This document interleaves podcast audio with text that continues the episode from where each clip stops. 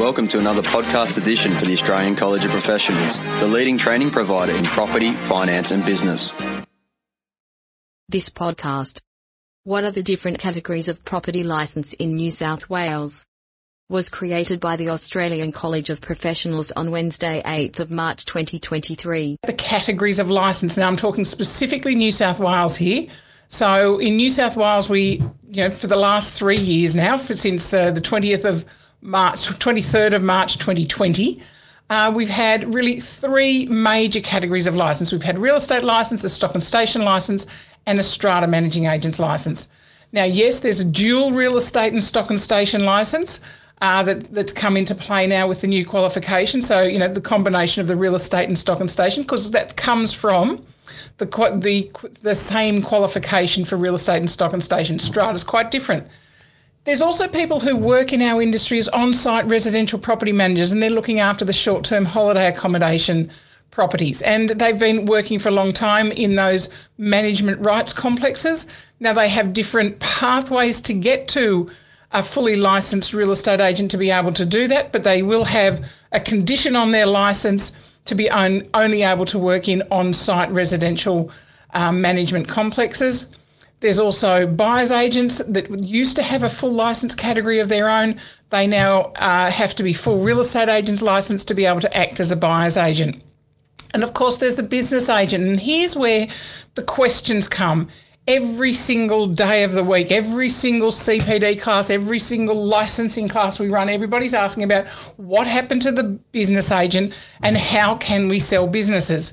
Well, anyone who's been licensed since uh, March twenty twenty and has, with the new qualification, the Certificate for in Real Estate Practice, if you if that's the qualification you gain to get your licence, then you will come out with a full licence, either a Class two licence when you're applying for that one, or a Class one licence as you upgrade, as you could well have done now since that uh, twenty twenty uh, change in legislation. So if you've got a Class two or a Class one real estate licence and there's nothing after it, so if you go into the Fair Trading Register and look at it and it goes Class two real estate or Class one real estate, and there's nothing after it such as sales or leasing, Uh, then you have a full licence and you actually are permitted to sell businesses. However, if you had a real estate licence pre-twenty twenty and you rolled across either as a Class two or as a Class one, your licence on Fair Trading Register will say uh, real estate licence, either Class one or two, hyphen, sales or leasing. That only, that restricts you, that condition restricts you to only sales or leasing. And remember, sales is residential, commercial, industrial, retail. So, you know, that doesn't include rural land, uh, but it certainly includes commercial, industrial and retail. But what it doesn't allow you to do is sell businesses. So if you're a senior agent or you're a licensee in charge and you don't have an unrestricted licence so that sales and leasing uh, is taken off your licence, uh, then your new employees coming through with licences now are actually going to have a higher quality of licence than yours because they could potentially sell businesses.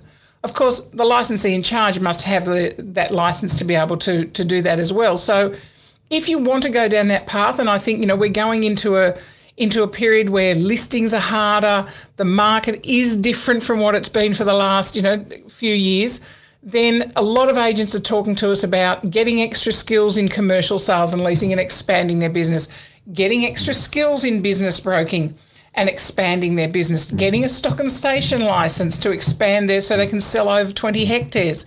So, you know, all of those things, there are all ways, but you must be licensed and certificated, but licensed to do the functions that you want to do within your agency. Of course, the licensee in charge, as I just said before, must hold the licence first to be able to, you know, to be able to allow any of the agents or certificate holders under their licence to be able to perform those functions.